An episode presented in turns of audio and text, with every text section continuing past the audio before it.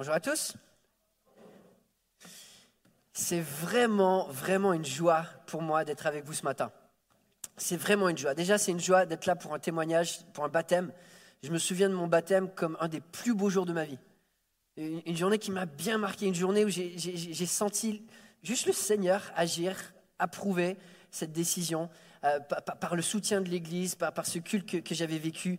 Et je, ressens toujours un immense privilège de pouvoir annoncer la parole pour un jour aussi précieux.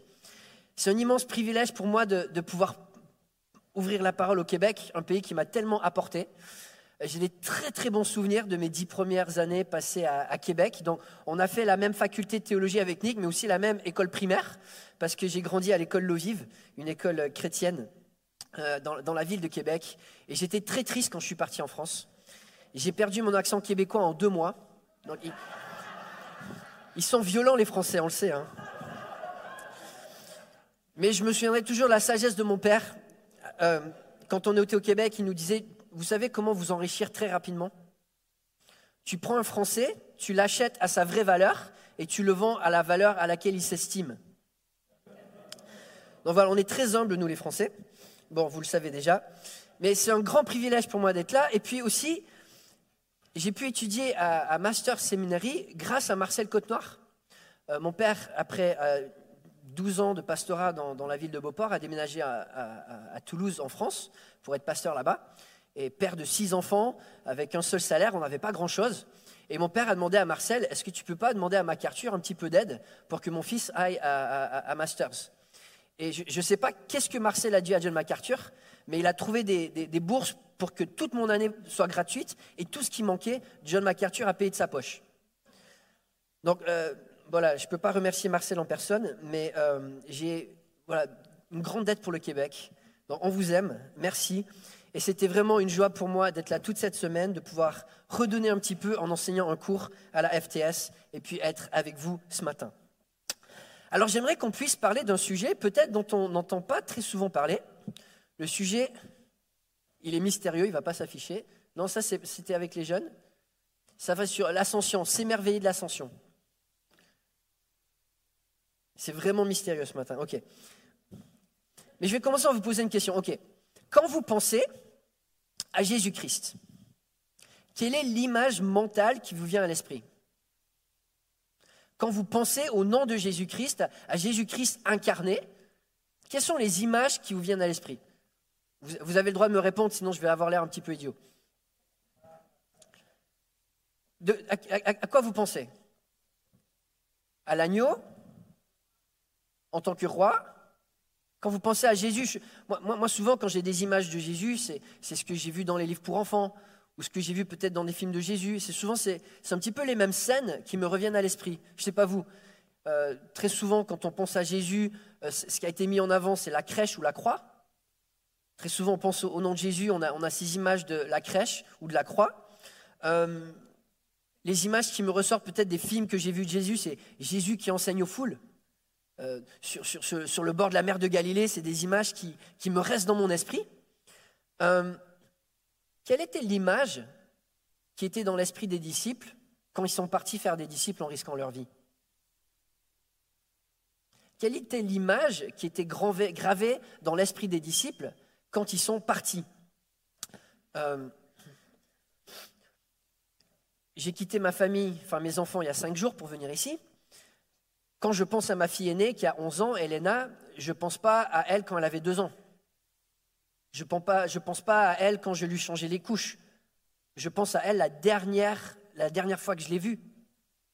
Quelle était la dernière image des disciples de Jésus quand ils sont partis faire des disciples? L'ascension de Jésus-Christ.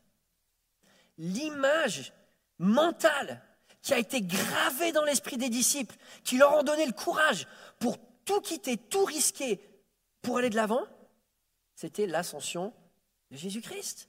Jésus-Christ élevé.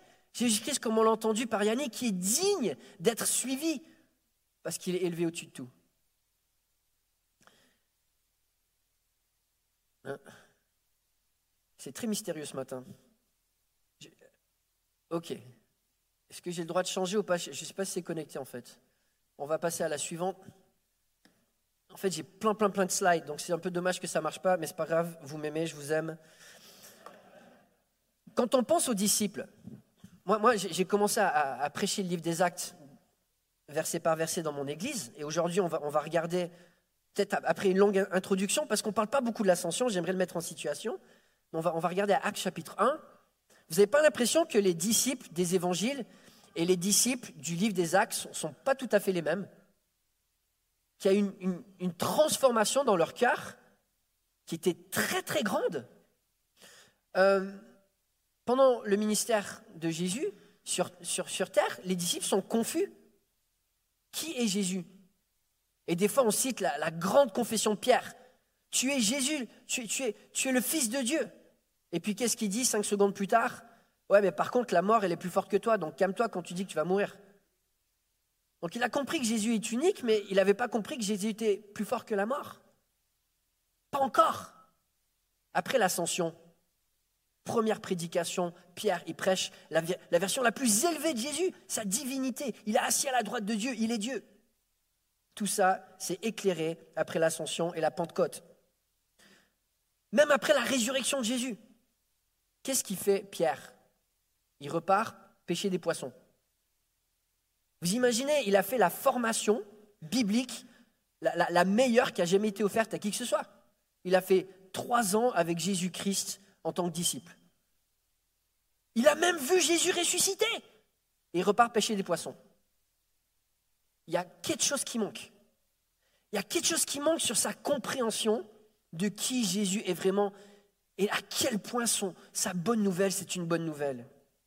Et puis après l'ascension, qu'est-ce qui se passe? Ah ben il part. Il part, il se donne à fond. Et il reviendra jamais plus en arrière. Quelques moments avant la mort de Jésus, les disciples se battent pour savoir c'est qui le plus grand.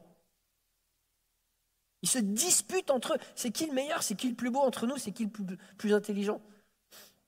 C'est une pratique qu'on essaie de faire nous aussi euh, entre les anciens dans l'Église. Et qu'est-ce qu'ils font après l'ascension? Ils se battent pour proclamer que c'est Jésus le plus grand. Ils se battent jusqu'à mourir. Tous, ils vont mourir martyrs, selon la tradition, sauf Jean, mais qui va quand même aller en exil. Ils vont être prêts à se battre pour affirmer Christ. Il y a un déclic dans leur vie. Pendant le ministère de Jésus, ils ont des craintes, des doutes, ils vont aller couper des oreilles. Et puis dans le livre des actes, on voit des apôtres qui sont courageux, qui ont une foi établie, puissante. Dans le jardin de Gethsemane, Jésus leur dit il faut, prier. C'est l'heure de la puissance des ténèbres. S'il y avait un moment dans toute l'histoire de l'humanité où il fallait prier, c'était dans le jardin de Gethsemane. Et les disciples, ils ont raté le coche. Mais quelle est la première chose qu'ils font après l'ascension? Ils vont dans une salle, ils s'agenouillent et ils prient. Et puis on voit en acte 6, leur ministère devient la centralité de la parole et de la prière. Ils ne vont plus jamais oublier la puissance de la prière. Et puis on voit dans le livre de l'Évangile, ils suivent Jésus avec certains doutes. Des fois, ils disent, mais Jésus, les pharisiens, qu'est-ce qu'on fait? Et puis dans, le livre des Actes, on voit, ce sont des leaders, ils portent une vision, ils sont courageux. Alors quand j'ai commencé à, à prêcher le livre des Actes, je me dis, mais les disciples ont une transformation aussi grande par cet événement? Leur foi a été encouragée? Et moi alors? Est-ce que ma foi ne peut pas être encouragé en creusant ce qui s'est passé et pourquoi ça a impacté les disciples. Alors c'est un défi que je me suis lancé il y a deux ans, creuser le sujet de l'ascension, et là je suis, très content que dans un, mois, je vais pouvoir sortir un livre, euh, S'émerveiller de l'ascension. Alors je suis désolé, on ne va pas pouvoir faire tout le passage en axe ce matin, mais la bonne nouvelle c'est qu'il y aura la suite dans le livre. Ok, bon, ça ne marche pas, mais euh, voilà. Est-ce que l'ascension, c'est une doctrine inoffensive? Bon, c'est un miracle mignon. Jésus est monté au ciel, c'est sympa. Est-ce que ça change grand-chose? Vous savez que dans le Coran, il y a une sourate, un verset qui dit que Jésus a aussi été élevé? Et pour les musulmans, ben, ce n'est pas très grave, ça change pas grand-chose. Sauf quand tu y réfléchis.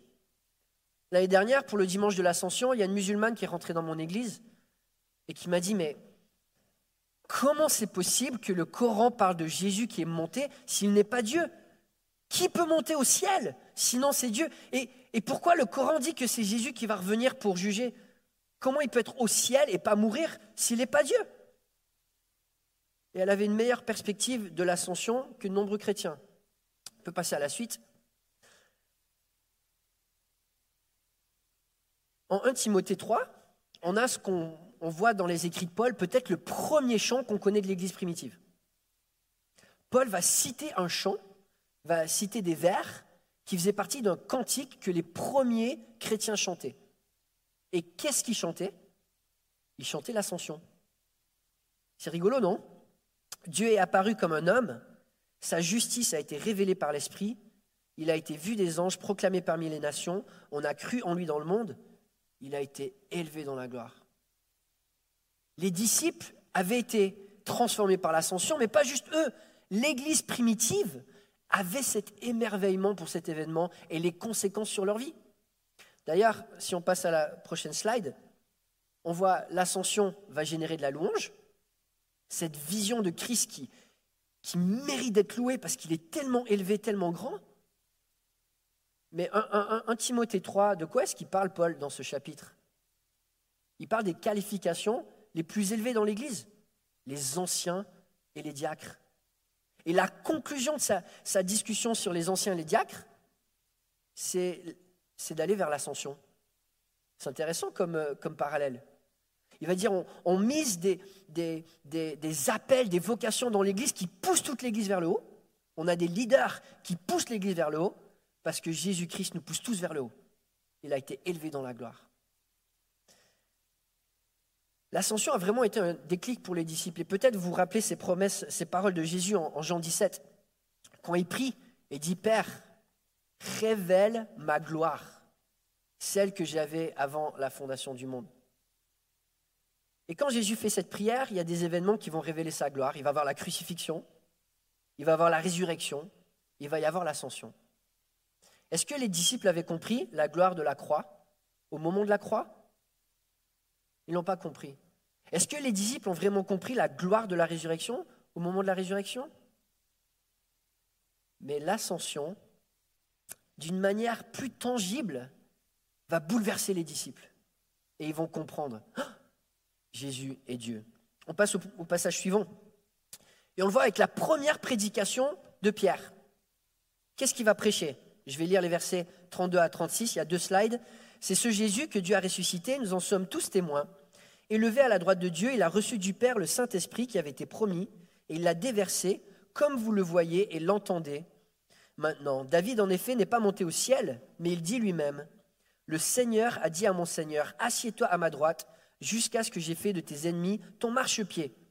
Que toute la communauté d'Israël sache donc avec certitude que Dieu a fait Seigneur et Messie ce Jésus que vous avez crucifié. Vous vous souvenez combien de convertis après cette première prédication, le jour de la Pentecôte? Ça n'inspirerait pas de prêcher un peu plus sur l'ascension, vous pensez? Les Juifs du temps de Jésus, du temps des apôtres, auraient facilement accepté une petite version, version de Jésus. Un Jésus qui est un bon enseignant, un rabbin, ça, ça va. Un Jésus qui, euh, qui a des disciples avec lui, peut-être qu'il fait certains miracles, mais on ne fait pas trop la pub, ça va. Il attire des foules, ça va. Mais la version dont Pierre prêche, il a pris la plus haute place. Jésus est le plus élevé. Il s'est assis à la droite du Père. Et ce Jésus-là, c'est celui-là qui, qui mérite qu'on le suive, qu'on s'accroche à lui, qu'on le proclame. Et les gens se convertissent. Parce que Pierre ne prêche pas un petit Jésus, mais il prêche le Jésus qui sauve, un grand Jésus. On passe donc à la prochaine slide. L'ascension inspire une prédication puissante. Ça fait partie de l'évangile parce que ça, ça parle du Jésus de l'évangile. L'ascension révèle qui Jésus est. Elle prouve que Jésus est Dieu. Qui pouvait connaître le chemin pour rentrer au ciel si c'était Dieu fait chair? On voit aussi le premier martyr de l'Église. Qu'est-ce qui l'inspire à aller jusqu'au bout? Étienne. En entendant ces paroles, ils avaient le cœur plein de rage et ils grinçaient des dents contre lui. Mais Étienne, rempli du Saint-Esprit, fixa les regards vers le ciel et vit la gloire de Dieu et Jésus debout à la droite de Dieu. Et il dit, je vois le ciel ouvert et le Fils de l'homme debout à la droite de Dieu. C'est pas fascinant que, comme je disais, il n'y a pas juste les, les onze apôtres qui avaient vu l'ascension, qui ont été transformés, mais l'Église primitive avait ce même émerveillement. Et Étienne, qu'est-ce qui l'a poussé à aller jusqu'au bout alors que les gens avaient déjà des pierres dans, les mains pour le lapider Mon Jésus, il est tellement grand. Ça m'est égal. Vous pouvez y aller. Moi, je vais jusqu'au bout. Parce que ce Jésus-là, il est élevé. Il a pris la plus haute place. Il est digne. Et parce qu'il m'émerveille, je peux tout donner. Donc on voit des choses fortes. Première prédication, Jésus élevé. Premier martyr, Jésus élevé. On voit en Acte 26 aussi comment est-ce que euh, Paul s'est converti. Verset 19, c'est pourquoi, roi Agrippa, je n'ai pas résisté à la vision céleste. Aux habitants de Damas d'abord, puis à ceux de Jérusalem, dans toute la Judée et aux non-juifs, j'ai annoncé qu'ils devaient se repentir et se tourner vers Dieu en adoptant une manière d'agir qui confirme leur repentance, changement d'attitude. Le premier missionnaire pour les non-juifs, qu'est-ce qui le motive? Paul avait un des cœurs les plus endurcis, blasphématoire, persécuteur de l'Église, et juste quelques secondes de voir le ciel ouvert et voir Jésus à la place qu'il mérite, quelques secondes, ça a été assez pour son cœur dur de dire, je suis prêt à mourir pour lui. Je suis, prêt à tout quitter pour lui. Et quand Ananias lui dit, tu vas souffrir pour Jésus, il dit, où c'est que je signe? Ce Jésus-là, il, il est tellement grand. Le cœur le plus dur s'humilie face à une compréhension de Jésus élevé. Jésus qui est monté au ciel. Donc on voit dans la prochaine slide, l'ascension inspire l'abandon des choses du monde, comme Paul le montre, et va inspirer la mission. Jésus a pris la place la plus haute, au-dessus de toutes les nations, de tous les royaumes. Il les réclame, alors on va leur prêcher l'évangile. On peut avancer euh, deux slides, on continue. On arrive dans le livre des Actes. Bon, je vous avais promis qu'on allait lire le passage quand même. on va regarder passage par passage, on verra où, où c'est qu'on arrive. Mais comment est-ce que le livre des Actes commence? Est-ce que les apôtres, après la résurrection, sont prêts On voit que le livre des Actes commence avec des apôtres qui doutent. D'ailleurs, en, Matthieu, verset 28, il est écrit que les, quand Jésus se manifeste à eux, avant de partir, plusieurs doutaient. On voit qu'ils ont une petite foi. Mais Jésus se révèle comme un grand berger. On va lire les versets 1 à 3. Cher Théophile, dans mon premier livre, j'ai parlé de tout ce que Jésus a commencé de faire et d'enseigner jusqu'au jour où il a été enlevé au ciel, après avoir donné ses ordres par le Saint-Esprit aux apôtres qu'il avait choisis. Après avoir souffert, il se présenta à eux vivant, euh, en leur donnant de nombreuses preuves.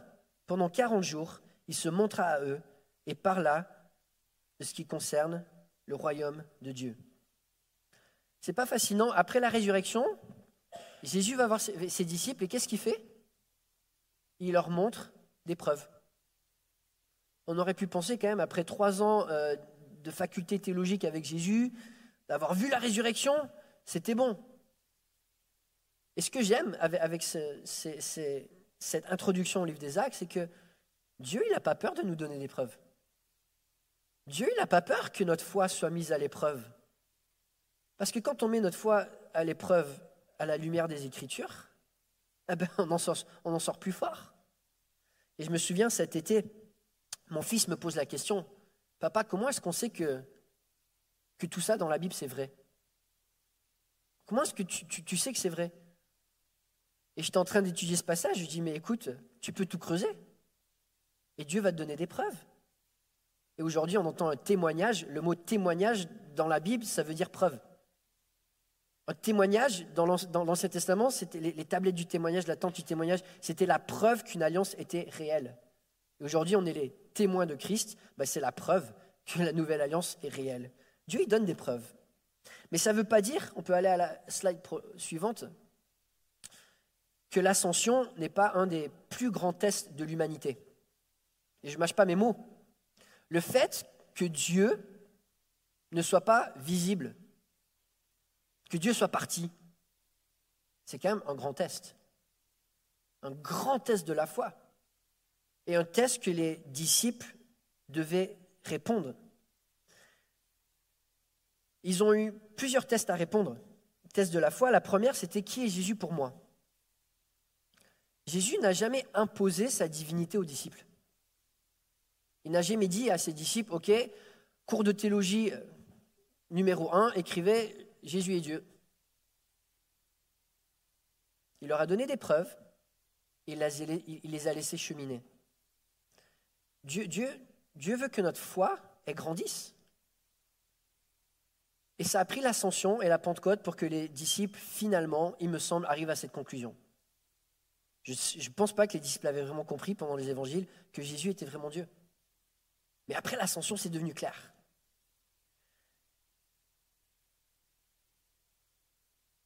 Le ministère de Jésus était un test pour eux, mais son absence était un, grand test aussi. On se souvient les échanges que Jésus a avec ses disciples avant de partir. Ils sont confus, ils sont tristes, ils sont bouleversés. Jésus qui part, c'est un test immense. Et pourtant, c'est un test qui est nécessaire. L'absence de Jésus sur terre, enfin, on ne voudrait pas que Jésus soit là avec nous? Qu'il soit avec nous ce matin? Ce serait tellement réconfortant. Et pourtant, le livre des actes commence avec un grand test de la foi. Dans quel Jésus tu vas croire que tu ne vas pas pouvoir voir? Et à quel point tu vas y croire pour le suivre? Le test de l'ascension est l'ouverture du livre des actes. Et le reste du livre des actes, ben, on voit comment les disciples répondent à ce test de l'ascension. Alors très rapidement, on regarde la, prochaine slide où on voit un, pattern de 40 jours, de 40 années dans la Bible où il y a souvent des, périodes de tentation, d'épreuves. Et là, on voit, Jésus, il accompagne ses disciples pendant cette période. Il répond à leurs questions. Et oui, on peut avoir des tests, on peut avoir des épreuves, mais Jésus nous accompagne. Et ça, c'est comme ça que le livre des actes commence. Mais ça reste un vrai test. N'est-ce pas intéressant que l'histoire de l'humanité commence avec une ascension ratée, entre guillemets? Celle du diable, qui a fait le contraire d'une ascension, c'est une chute. Parce qu'il voulait s'élever. Verset 12 à 14, Comment es-tu tombé du ciel, astre brillant, fils de l'aurore? Te voilà abattu par terre, toi qui terrassais les nations. Tu disais dans ton cœur, je monterai au ciel, je hisserai mon trône au-dessus des, des étoiles de Dieu, je siégerai sur la montagne de la rencontre à l'extrême nord.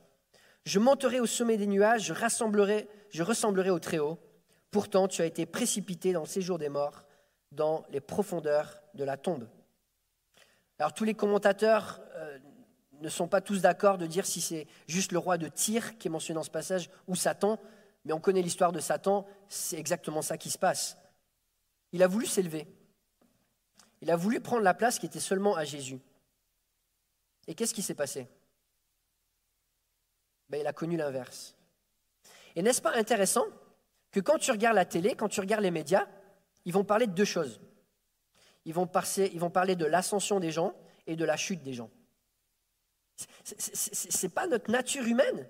On veut des stars qui vont monter. On veut des gens, des, célébrités, des réussites qui vont connaître une ascension parce qu'on aspire à ça. On aspire à monter. On aspire à connaître ce que Jésus a connu avec son ascension.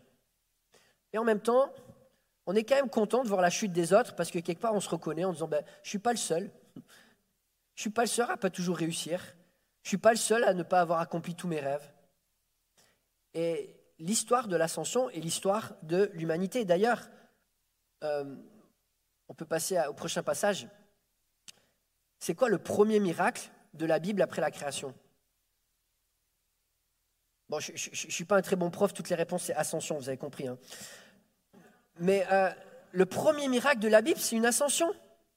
C'est surprenant quand même. C'est surprenant. Enoch marcha avec Dieu, puis il ne fut plus là parce que Dieu l'avait pris. D'ailleurs, c'est fascinant parce que quand tu fais les maths des généalogies, euh, Enoch aurait fait son ascension seulement 57 ans après la mort d'Adam ça veut dire que presque toute l'humanité était encore en vie au moment où il y a eu ce miracle. Une des premières leçons que Dieu va, donner, une des grandes leçons que Dieu va donner, bah, C'est au travers d'une ascension. On comprend mieux le poids de l'ascension de Jésus quand on comprend cette histoire, ce fil conducteur dans la Bible. Euh, on peut passer un petit peu aux applications. Le premier miracle qu'on voit, bah, c'est qu'il y a de l'espoir. Le monde physique a un futur. Et ça, c'est un beau cadeau. Mais en même temps, quand tu lis Hébreu chapitre 11, Enoch est une des personnes qui a, qui a un exemple de foi, mais dont le monde n'était pas digne. Et pourquoi est-ce que Jésus n'est pas resté sur terre? Il n'est pas resté parce que le monde n'est pas digne de lui. Le monde doit être jugé avant d'être prêt à le recevoir. Et là, quelques générations après le départ d'Enoch, bah, il y a le déluge. Et c'était à la fois un, miracle qui disait, mais il y a plus à venir. Dieu a des promesses pour cette humanité faite de chair. Mais en même temps, le message de l'ascension, c'est que la réalité du jugement est là. Alors on va sauter ça encore. 1 Thessaloniciens 4, je trouve ce verset fascinant. Quelle est la première chose que nous les chrétiens on va faire quand on reçoit un corps glorifié?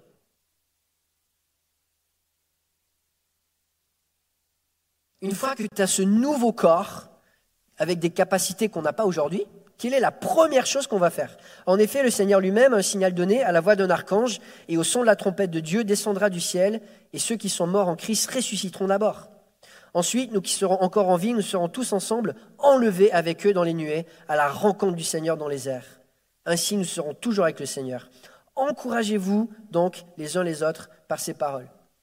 Donc, quand je vous disais que l'histoire de l'ascension, c'est notre histoire, la première chose qu'on fait avec un corps ressuscité, c'est de faire une ascension, de voler comme Jésus a volé. Et je vous avoue, avant, avant d'avoir creusé ce sujet, je pensais, bon, l'ascension, c'est, c'est un miracle sympa. Jésus, il peut voler parce qu'il est Dieu.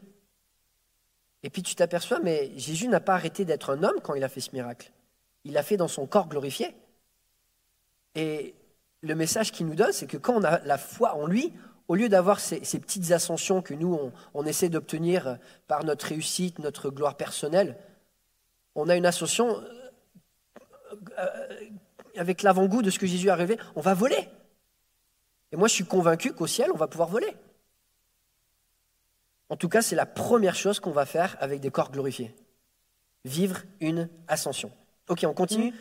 En Actes, chapitre 1, on va, on va lire les versets 4 à 8 alors qu'ils se trouvaient en leur compagnie, il leur recommanda de ne pas s'éloigner de Jérusalem, mais d'attendre ce que le Père avait promis.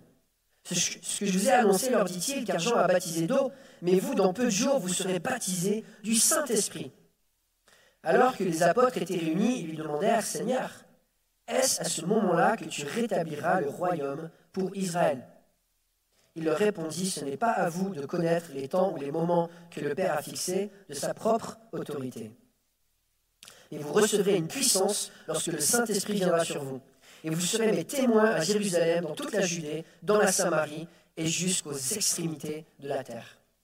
Donc là, il y a un deuxième défi. Quelle est l'ambition des disciples? Quel, est le rêve des disciples à ce moment-là? Quelle est leur aspiration? Quelle est leur perspective? On peut à la, la slide prochaine. Ils demandent un royaume à Jésus. Mais quel genre de royaume? Qui est sous-entendu dans cette question? Un royaume terrestre? Maintenant? Pourquoi c'est pas maintenant? Euh, Avec des gens inconvertis? Ils veulent un royaume, que, Jésus ait son trône et que eux aient leur trône avec lui. Ils, voulaient vraiment leur trône. Peu importe si c'est un royaume avec des gens inconvertis sur Israël. De quel royaume est-ce que Jésus est digne? Il est, digne d'un royaume d'adorateurs, pas de gens qui sont forcés de faire partie de ce royaume-là. Le royaume des disciples était pour Israël, alors que le royaume que Jésus instaure est un royaume sur le monde entier, et c'est de ça dont il est digne. Le royaume des disciples, bon, on le voit, il luttait avec encore de l'orgueil, alors que le royaume de Jésus, c'est pour des leaders serviteurs. Le royaume des disciples était par la force, alors que Jésus va les challenger, avoir une perspective différente. Non, non, vous avez votre, votre perspective, moi, je vais vous donner une vision grande comme le monde et je vais vous donner une puissance qui est digne de cette vision, le Saint-Esprit. Allez, juste aux, extrémités de la terre, bah, c'est dur d'avoir une vision digne du Saint-Esprit qui est plus petite que ça. Parce que le Saint-Esprit, c'est la puissance de Dieu. Mais on voit que quelque part, le départ de Jésus va engendrer un challenge de la foi pour avoir une perspective plus grande et un engagement plus grand, celui de la nouvelle alliance. D'ailleurs, Jésus va nous faire le challenge. Pourquoi est-ce qu'il doit partir? Pour que ce soit moins bien ou pour que ce soit meilleur? En vérité, en vérité, je vous le dis, celui qui croit en moi fera aussi les œuvres que je fais. Il en fera même des plus grandes, parce que je vais vers mon Père. Tout ce que vous demanderez en mon nom, je le ferai, afin que la gloire du Père soit révélée dans le Fils. Si vous me demandez quelque chose en mon nom, je le ferai. Et Jésus va dire à ses disciples, il faut que je parte. Parce que si je pars, ça va être encore meilleur. Mais comment ça devient meilleur? Ça devient meilleur seulement si on a la foi. Après, on le voit tout de suite, les disciples vont prêcher, 3000 convertis, 5000 convertis. On est entré dans l'âge du salut. Jésus part, il y a 120 personnes, ils reçoivent le Saint-Esprit, il y a des milliers de conversions.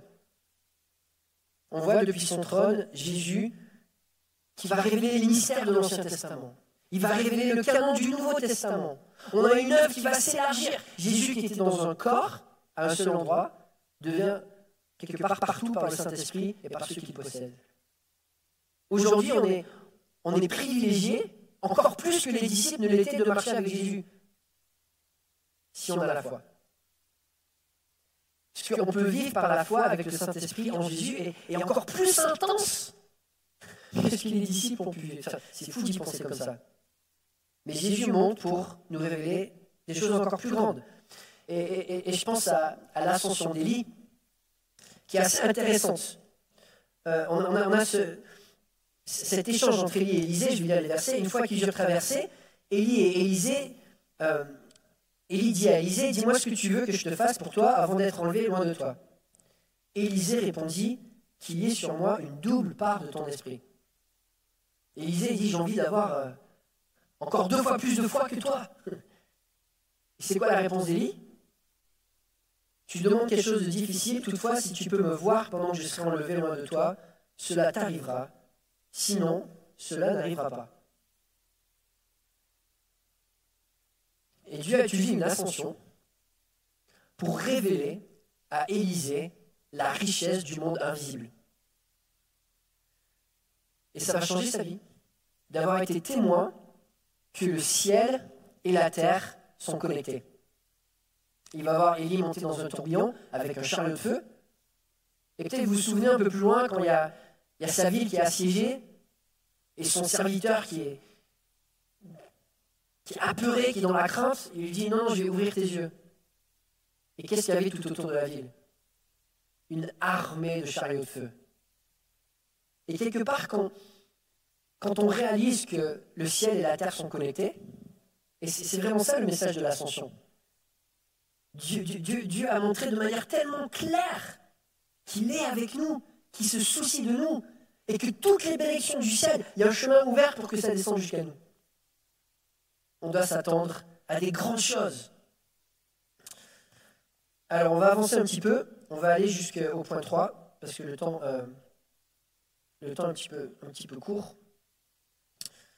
Euh, une petite ambition, mais un grand leader. Il y a une dizaine de slides, on peut, on peut aller, on peut aller à l'avant. Je vais lire des versets 9 à 11.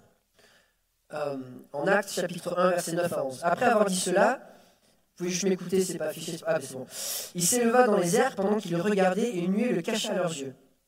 Et comme ils avaient les regards fixés vers le ciel pendant qu'ils s'en allaient, deux hommes habillés de blanc leur apparurent et dirent Hommes de Galilée, pourquoi restez-vous à regarder le ciel? Ce Jésus qui a été enlevé au ciel du milieu de vous reviendra de la même manière que vous l'avez vu aller au ciel. Juste finir avec ça. On a vécu avec mon épouse une dizaine d'années à Los Angeles. Et c'est vrai que quand tu as une personne qui, est une célébrité ou une star, ils aiment faire des belles, des, belles entrées et des belles sorties. Il n'y a aucune sortie aussi majestueuse que ce que Jésus a accompli. De, pouvoir voler comme ça, là, je pars. Vous imaginez l'impact sur les disciples de voir leur, leur ami, leur maître, mais cette fois, il, se met à voler devant eux. J'étais... Euh, je ne sais pas si vous aviez regardé les Jeux Olympiques, il y a quelques années, ça se passait en Angleterre. Et pour euh, faire la cérémonie d'ouverture, ils avaient fait un, espèce de, montage où, la, reine d'Angleterre sautait d'un hélicoptère en, parachute pour arriver sur euh, le stade. Ça vous dit quelque chose ou pas? On pense à ces grandes entrées où, euh, Armstrong sur la Lune qui dit un petit pas pour l'humanité, enfin pour, pour l'homme, un grand pas pour l'humanité. Une grande entrée. Bah, tout ça, c'est rien par rapport à la sortie de Jésus. Il vole. C'est ce qu'on aspire. Tous nos héros, on aimerait qu'ils volent. Et Jésus, il le fait comme ça, les mains dans la poche. Je pense que si euh, votre pasteur Nick commençait à, à léviter un petit peu, un peu plus, passer par le plafond, monter au ciel, je pense que vous vous en souviendrez. Jésus va laisser un impact à ses disciples qui vont changer leur vie. Et non seulement les disciples voient la grandeur de Jésus, mais tout de suite, il y a des anges qui apparaissent. Les disciples n'ont jamais d'échange avec les anges pendant le ministère de Jésus, c'est la première fois. Ils, ont compris que Jésus est supérieur aux autres hommes, et là ils ont des anges qui disent ben, on est à son service, et comprennent que Jésus est supérieur aux anges. Jésus est au-dessus de tout, et ça va, les transformer. Et puis je, je finis juste avec cette illustration que je trouve tellement belle. C'est peut-être la seule fois de toute l'histoire de l'humanité, l'ascension, où les disciples ont vu une prière monter au ciel de manière visible. Parce qu'à la fin de l'évangile de Luc, il est écrit que Jésus, pendant son ascension, bénissait ses disciples. Jésus est parti en priant, en leur donnant des, paroles de bénédiction. Et ses disciples ont vu cette prière monter jusqu'au ciel, et puis ils ont vu les réponses avec la Pentecôte, le Saint-Esprit, l'Église. Et on comprend pourquoi ils deviennent des hommes de prière ensuite. Parce qu'ils voient que le ciel a été ouvert et que les bénédictions du ciel sont là pour eux. Puis on, lit le livre des actes. Moi, je ne pense pas que l'ascension, c'est juste une jolie introduction. Ouais, c'était cool, Jésus l'a volé, ok, blabla. Je le vois vraiment comme le fondation de l'âge de l'Église. Fondation de l'âge de la mission. On a Jésus qui a pris la première place. La plus haute et c'est ça qui, qui nous unit. Et c'est ça qui nous envoie. Et c'est ça qui nous inspire. C'est ça qui nous fait chanter. Amen. Prions ensemble. Père céleste, on a vu beaucoup de choses ce matin dans ce passage. Je te prie de renouveler notre émerveillement à, à ce Sauveur qui est comme nul autre. Ce Sauveur qui a pris la place la plus haute et qui mérite notre plus grande adoration. Père Céleste, de nous d'être encouragés, de savoir que Jésus règne, de savoir que Jésus mérite absolument tout, de savoir que Jésus nous guide vers une nouvelle humanité qui va être glorieuse à ses côtés. Merci pour ce Sauveur que nous avons, merci pour ce Roi que nous avons. Et je te prie, Père Céleste, aujourd'hui, comme Yannick l'a témoigné, que nous aussi, nous puissions suivre Jésus en étant émerveillés de sa grandeur. Amen.